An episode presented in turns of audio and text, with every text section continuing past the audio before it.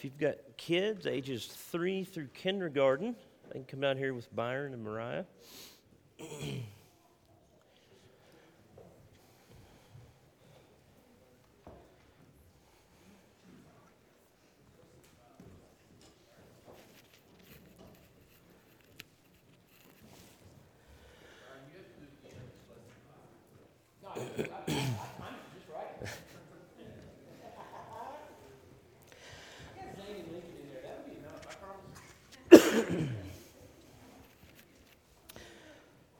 right, I'm sure uh, most of you have probably noticed by now, or maybe not. Uh, maybe you haven't been paying attention, but uh, the theme for our Advent series ha- has been a longing. Okay, we, are all longing for something, we're desiring uh, for something. And so, as we've worked through this passage in Isaiah that we've been uh, going through over the past few weeks, uh, we, have discussed different types of, of longing. We, uh, a couple weeks ago, we talked about the longing for God's love.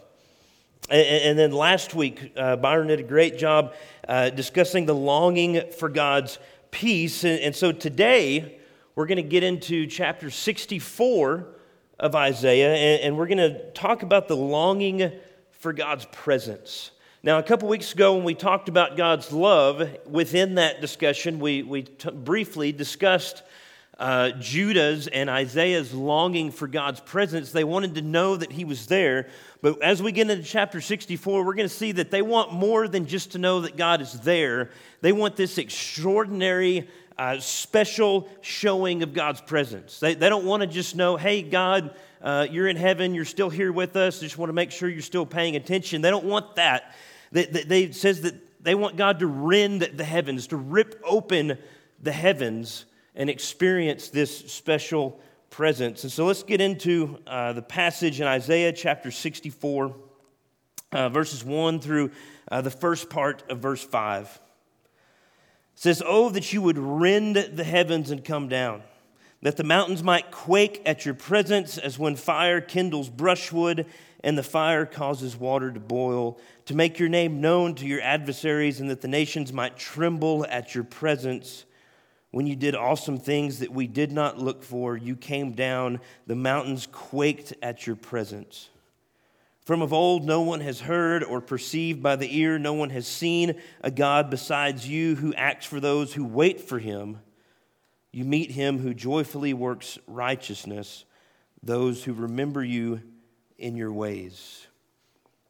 Please pray with me. Heavenly Father, we thank you for uh, your word. We thank you for the instruction and the reproof that it gives us, and also the encouragement and the comfort that it gives us. And God, as, as we discuss a longing for your presence, I pray that you allow us to feel your presence this morning, that you allow us to know and, and experience your presence in this place as, as we read your word, as we study your word, and as we ask you to use it to change our hearts and to draw us near to you. In Jesus' name, amen. Uh, we're going to do something a little different this morning. We're, we're going to work through the passage verse by verse, uh, like we normally do, but we're going to kind of flip the order. Uh, we're going to go through verse 4 and 5 and then come back to verses 1 through 3 and, and discuss, uh, look at this passage in, in, that order. So I want you to look at verses 4 and 5 with me again uh, because th- these are really phenomenal verses for, for Christians. It says, From of old, no one has heard or perceived by the ear, no eye has seen a God besides you who acts for those who wait for him. You meet him who joyfully works righteousness, those who remember you in your ways. So, what that's saying is, God is kind to his people. Now, I know that seems very simple. We understand that, yes, God is kind, He's loving, He's compassionate. We understand that. We talked, we spent uh, the whole message a couple weeks ago talking about His love. So we understand that God is kind. However, that there is a depth to God's kindness that we cannot fully comprehend. That, that there is a richness to His mercy and, and, and His compassion towards us that we cannot fully understand no matter how much we explore it. That's how kind God is. In fact, uh, verse 4 is repeated in 1 Corinthians 2 7 through 9 uh, by Paul. Uh, in, in 1 Corinthians, Paul is talking to the Corinthians about God's kindness.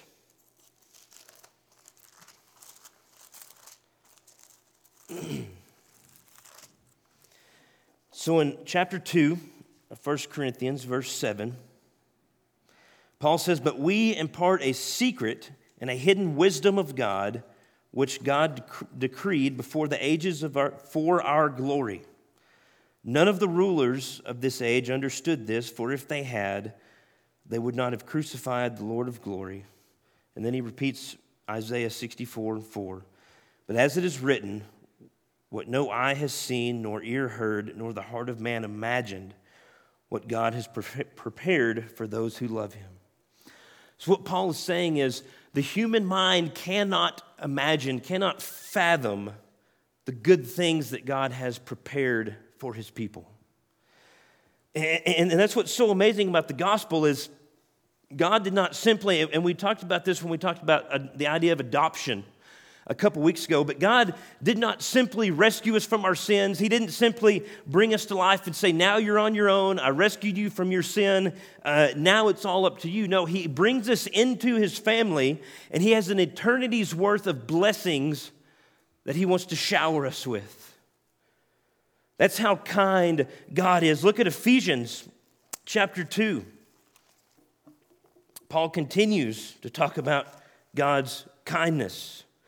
Starting in verse 1 in Ephesians chapter 2, and you were dead in the trespasses and sins in which you once walked, following the course of this world, following the prince of the power of the air, the spirit that is now at work in the sons of disobedience, among whom we all once lived in the passion of our flesh, carrying out the desires of the body and the mind, and were by nature children of wrath like the rest of mankind. So Paul is saying we weren't simply separated from God, we were actively rebelling against God, we were actively running away from God, we were actively fighting against God.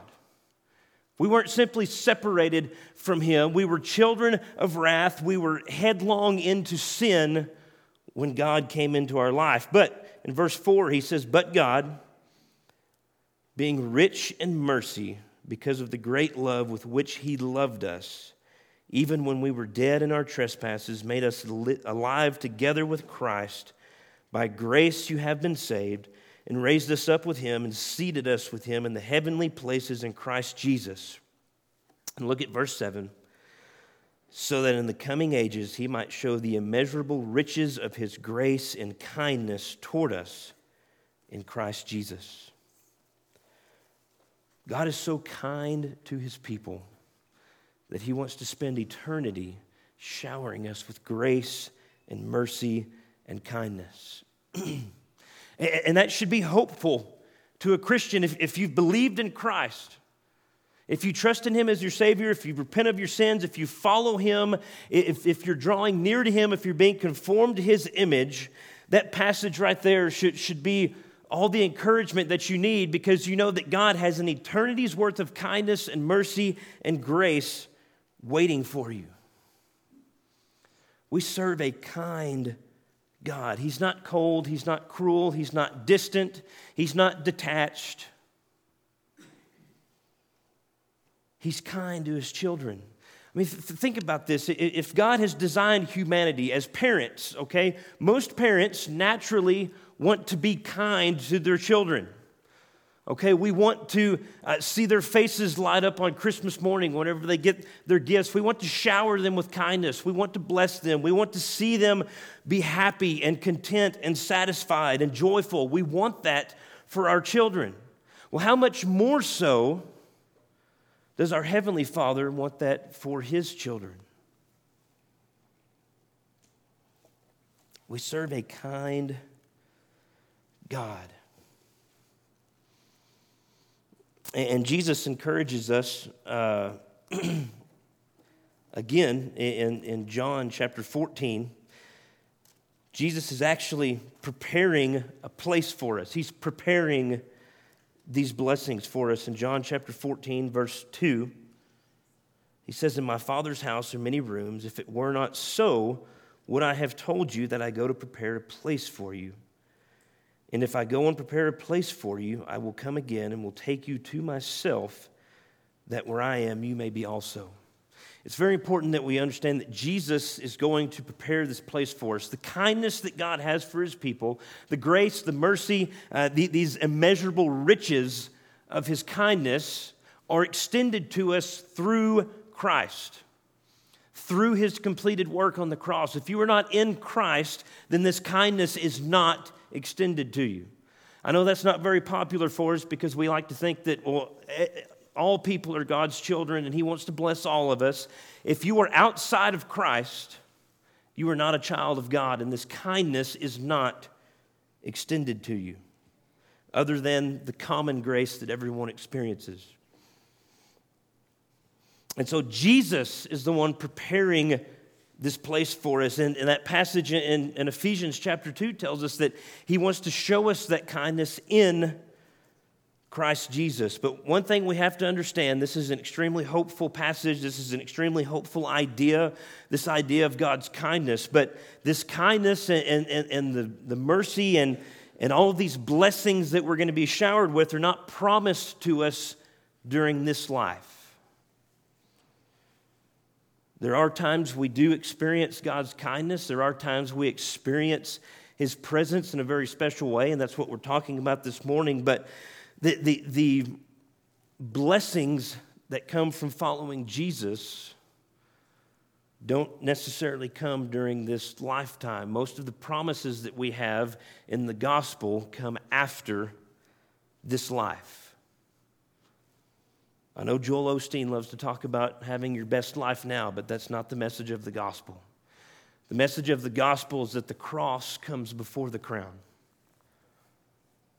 obedience, suffering, sanctification comes before the crown, before the glorification. And so, this is something that we look forward to as we long for God's presence and His kindness. But this promise is so great that, it, that Paul can say in 2 Corinthians 4 17 and 18, you don't have to look there, but it's a very popular passage. It says that these afflictions that we experience now are light and momentary. That they're preparing us for an eternal weight of glory. And so I know there's a lot of us that, that are having a hard time. Uh, I, I, know there's a lot of us that are struggling right now, okay? With the, it's the holiday season. I know it's a weird year. Maybe there's some certain family members that you're not going to get to see for Christmas, and you're bummed about that. Maybe there's a lot of uncertainty with your job, and, and you don't know if you're going to be employed in the next few months, and, and that has you concerned. Maybe you're not sure if the Cowboys are going to lose enough games to get the number one draft pick and be average next year. Maybe win four or five games. okay, I, I know that right now is a difficult time for a lot of people, but remember Paul's teaching. We're being prepared for an eternal weight of glory. And whatever suffering you're experiencing right now is not going to even compare to the eternity of kindness that God is going to shower us with. So, God is kind. And Isaiah and Judah, they fully understand that God is kind. Otherwise, Isaiah would not have written these words. He understands God's kindness. But in this moment, okay, because remember where Judah is right now. The, the northern kingdom has fallen. They've seen the Assyrians wipe it out.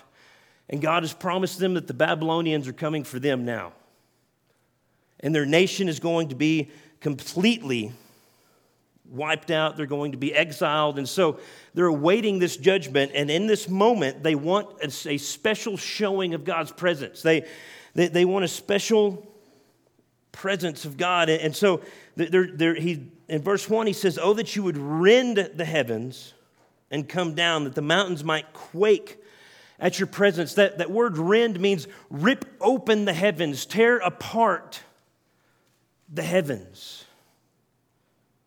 That's how extraordinary they want this showing of God's presence to be. They, they, they want Him to rip apart heaven and come down to be with them. And I know a lot of times we want a special presence like that. We look around at our nation, we look around at even our community, we look around at the world, and we say, I, I just wish that there would be some special presence of God so that these people would know. I, I, I wish that, that, that God would make himself known to the world so that they would know what I know.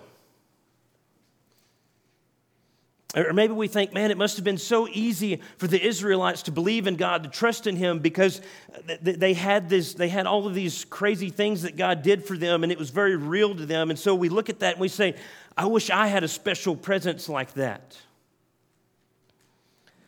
Well, the Israelites in Judah and Isaiah, they were saying the same thing. They were saying, they were thinking back to the early times of, of their nation when God uh, rescued them from Egypt, when God was on Mount Sinai, and they said, Man, we really want that presence again. That would make things so much easier for us. It would make us easier, make it easier for us to follow God if we had that sort of presence.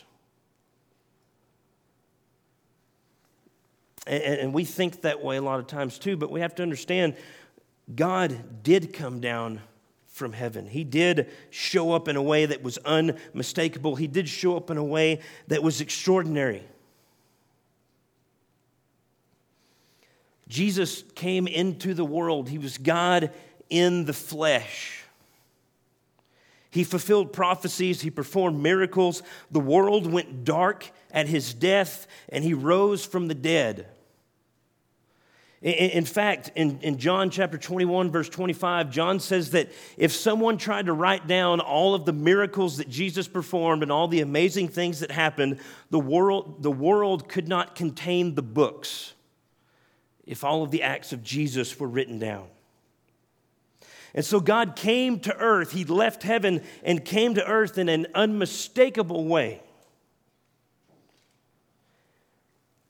However, it wasn't quite the rending of heaven that Isaiah wanted.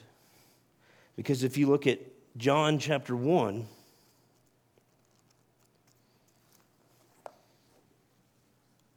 in verse 9, we see it says, The true light, which gives light to everyone, was coming into the world. He was in the world, and the world was made through him, yet the world did not know him. He came to his own, and his and his own people did not receive him, but to all who did receive him, who believed in his name, he gave the right to become children of God, who were born not of blood, nor of the will of the flesh, nor of the will of man, but of God. So Jesus came to earth. He's God in the flesh. He, he left heaven and became lower than the angels for a time. And he was unmistakably God. But it wasn't quite the rending of the heavens. It wasn't quite this extraordinary show of presence because there were still people that didn't recognize him as God. There are still people today, obviously, that don't recognize that Jesus is God in the flesh. And so it wasn't quite this rending of heaven. However, the rending of heaven will come. This opening up of heaven will come, and we see this in Revelation chapter 19. Towards the back of your Bible in verse 11. Then I saw heaven opened, or torn apart, or ripped open, or I saw heaven rended or rent, whatever the past tense of rend is, I'm not really sure. I, then I saw heaven opened, and behold, a white horse. The one sitting on it is called Faithful and True, and in righteousness he judges and makes war. His eyes are like a flame of fire, and on his head are many diadems, and he has the name written that no one knows but himself. He is clothed in a robe dipped in blood and the name by which he is called is the Word of God. And the armies of heaven, arrayed in fine linen, white and pure, were following him on white horses. From his mouth comes a sharp sword in which to strike down the nations, and he will rule them with a rod of iron. He will tread the winepress of the fury of the wrath of God the Almighty. On his robe and on his thigh, he has a name written King of Kings and Lord of Lords. While Jesus, his first coming was unmistakably God, it was unmistakably God in the flesh, the world still did not know him. But on his second coming, that will not be an issue because the heavens, the heavens will be opened up. He, he will be unmistakably God to every single human being, and every knee will bow and every tongue will confess that Jesus is Lord. But we have to understand that the hope that we have in this second coming, so the day will come where every knee will bow, every tongue will confess, we will get to share in the glory of Jesus for eternity, we'll be showered with God's kindness for eternity. But the hope that we have in that second coming is rooted and founded in the first coming. The coming in which the world did not know him, the coming in which his own people murdered him in that sacrifice, in that laying down of his life, Jesus solidified and sealed the hope that we have in the gospel message. Jesus completed the work that made the second coming possible, that made him King of Kings and Lord of Lords, that gave him the name above every name. The hope that we have in the second coming is rooted in the first coming, and we cannot forget that. We cannot forget the sacrifice and the blood that was shed for Jesus to be the mediator of the new covenant. And so, as we look back to God coming to earth in the person of Jesus Christ, that gives us hope for this fulfillment of his presence. Because as we long for God's presence, as we long for this extraordinary showing of his presence, we know that one day that will become a reality. And we look back to find our security in the completed work of Christ and knowing that one day we will be with him in the fullness of his presence. and so we have that hope. We have our security in the completed work of Christ. We, we have the hope in his second coming. But sometimes, simply having that intellectual knowledge, that intellectual understanding that the second coming is, is what we're looking forward to, that's not always enough. It wasn't enough for Israel, for Judah, for Isaiah to have an intellectual understanding of God's presence or his promises. They wanted to experience his presence right then. And there's times where we want to experience God's presence. And, and so, just like Judah, okay, and it's very interesting about Judah. Judah, in verses 2 and 3,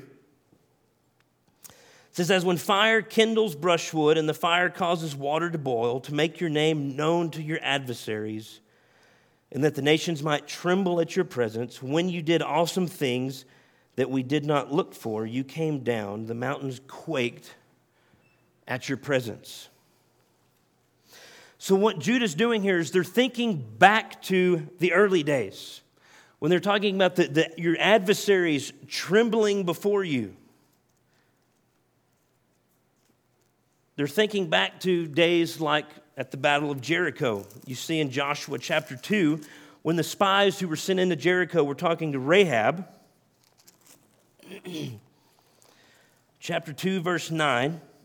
Uh, Rahab said to the men, I know that the Lord has given you the land, and that the fear of you has fallen upon us, and that all the inhabitants of the land melt away before you.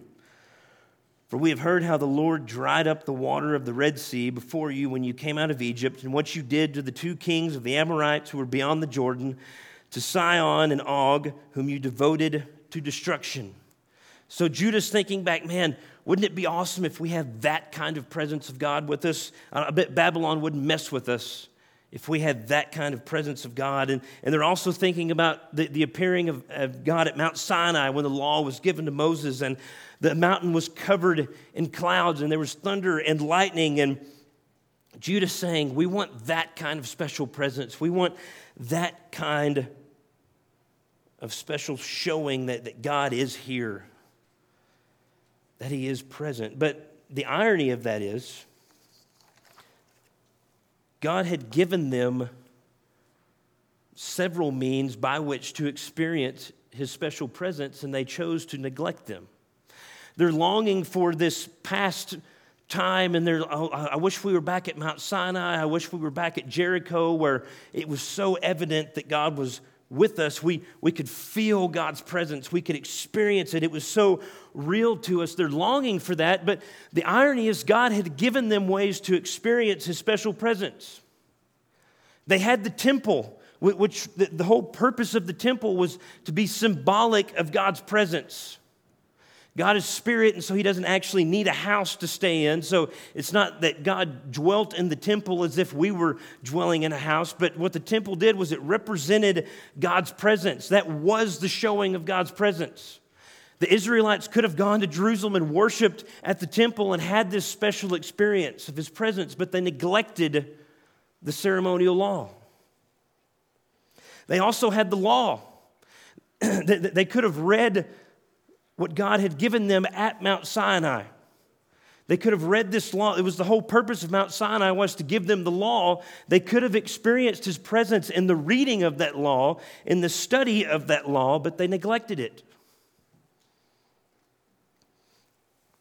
And we do the same thing so often. God has given us ways in which we can experience a special presence, in which we can experience him but we neglect them. We, we long for him to rend the heavens. We long for him to have these uh, extraordinary acts that let us know that he's here and let us experience his presence, but we neglect the ordinary means in which he's given us to experience his special presence. And, and there's really three ways that God has given Christians the ability to experience his presence. And the first one is His Word. When you read God's Word, when you devote yourself to it, when you study His Word, you have a special experience of God's presence because 2 Timothy uh, chapter 3 verse 16 tells us that all scripture is God breathed. That means that all scripture is inspired by God. As the writers of the Bible were, were writing these texts, the Holy Spirit was working in them to say exactly what He wanted them to say. And so it's God breathed, it's inspired by God. And on the flip side of that, when a Christian reads those texts, when a believer, when a regenerate Christian that has the Holy Spirit within them, has God present within them, when we read His scriptures, the Spirit uh, a lot of theologians call it illumination. The Spirit illuminates that text to us. So when a Christian reads the Bible, they understand it in a way that non Christians don't because non Christians don't have the Spirit within them. Paul tells us this in 1 Corinthians chapter 2. In verse 12, he says, Now we have received not the Spirit of the world, but the Spirit who is from God, that we might understand the things freely given us by God. And we impart this in words not taught by human wisdom, but taught by the Spirit, interpreting spiritual truths to those who are spiritual. And so, Christians, whenever we're studying God's Word, whenever we devote ourselves to God's Word, we experience a special presence of God because through the Spirit, He's working within us to teach us His truths. They are inspired by Him through the apostles, and they are illuminated to us through the Spirit. And so, as you read your Bible, I know that sounds so simple, like me reading my Bible is, is going to let me experience God in a special way. Yes, it will. Because the Spirit will be working within you to reveal the truths that are in His Word. The second way that God has given us to experience His special presence is through the observance of the Lord's Supper. In 1 Corinthians chapter 10, just a few pages to the right,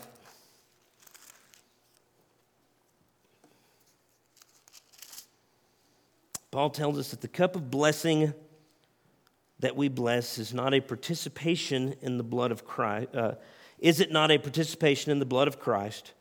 The bread that we break, is it not a participation in the body of Christ?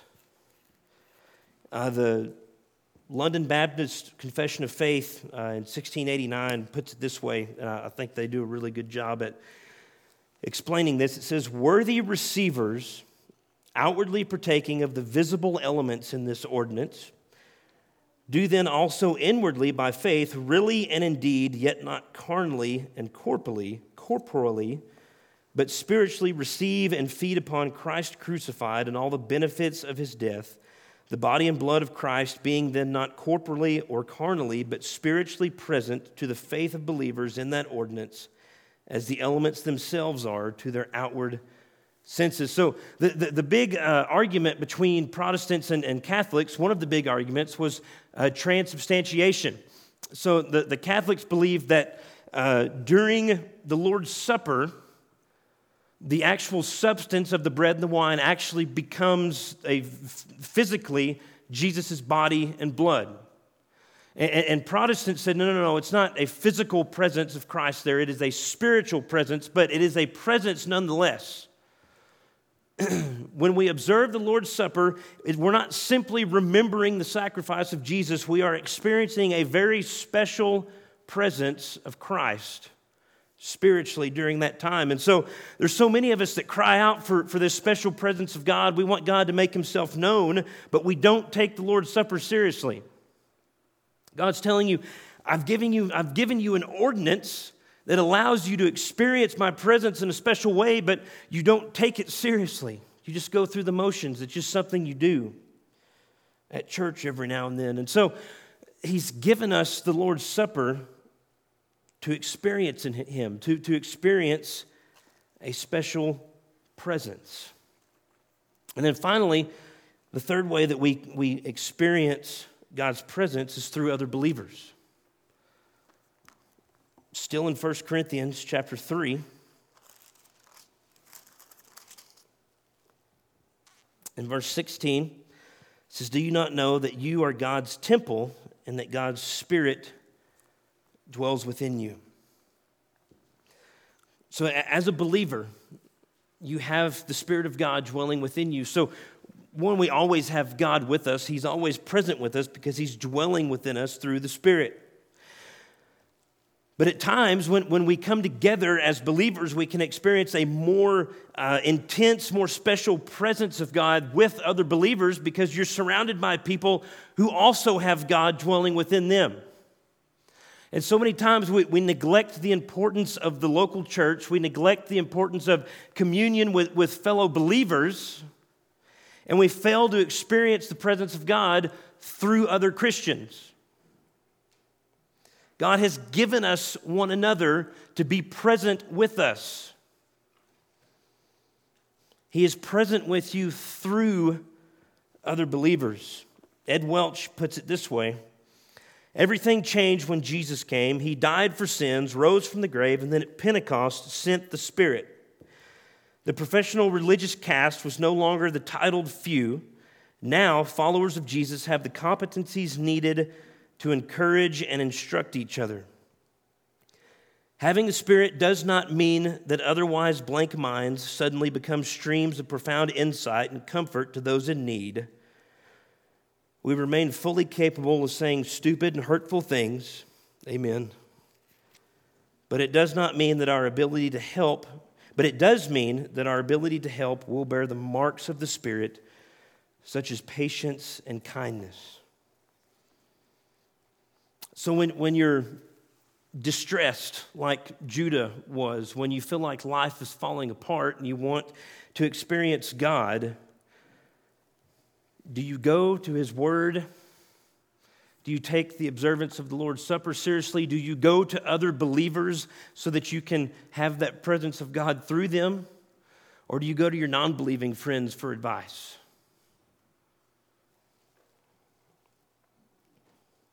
God has given us ways to experience Him in a special way, but so often we neglect them and we just want Him to rend the heavens right now. God, I want you to, I want to experience you right now. And God's saying, I've given you ways to experience me and you neglect them. So it's, it's perfectly normal to want some supernatural showing of God's presence right now. Okay, we, we want, as, as Christians, we want the unbelieving world to know He's real. Okay, we, we want, God, why can't you just show up in this really powerful way so that you can show these people who you are? It's, it's normal for us to want that as believers. And it's also normal for us at times to want some sort of showing of his presence in a special way because we just need to reassure ourselves that all of this is real. I want to encourage you, though. Remember that God has come into this world in a mighty way in the person of Jesus Christ. He has unmistakably come into this world. And because of the work that He did at the first coming of Jesus, at the first coming of the Messiah, we can have hope in the second coming. We can have hope in the future, uh, in the future rending of the heavens. And in the meantime, don't neglect the means that God has provided us to experience His presence through. Don't neglect His word. Don't neglect coming to His table and taking the Lord's Supper seriously and experiencing that presence. And don't neglect the communion with fellow believers. Don't neglect the fellowship with fellow believers because He has given us all of these things to experience Himself. You may not have a Mount Sinai experience, but you will experience the presence of God as we wait on the day that we'll have perfect communion with our Savior and with the whole church. Please pray with me. Heavenly Father, we thank you for your presence. We thank you that you came down from heaven to, to lay your life down on the cross. And it's in that sacrifice that our hope in the future is rooted. We thank you that we can have complete faith and trust in the promise of your second coming and the future rending of the heavens. God, we thank you that we can be 100% assured in that. And God, I pray that as this local body of believers, that when we desire your presence, when we desire to know you, when we long to be with you, that we wouldn't neglect the ways that you've provided us to experience your presence, that we wouldn't neglect your word or the Lord's Supper, or that we wouldn't neglect being with one another. God, please let us see and understand and take seriously the ways that you provided us to experience you. In Jesus' name, amen.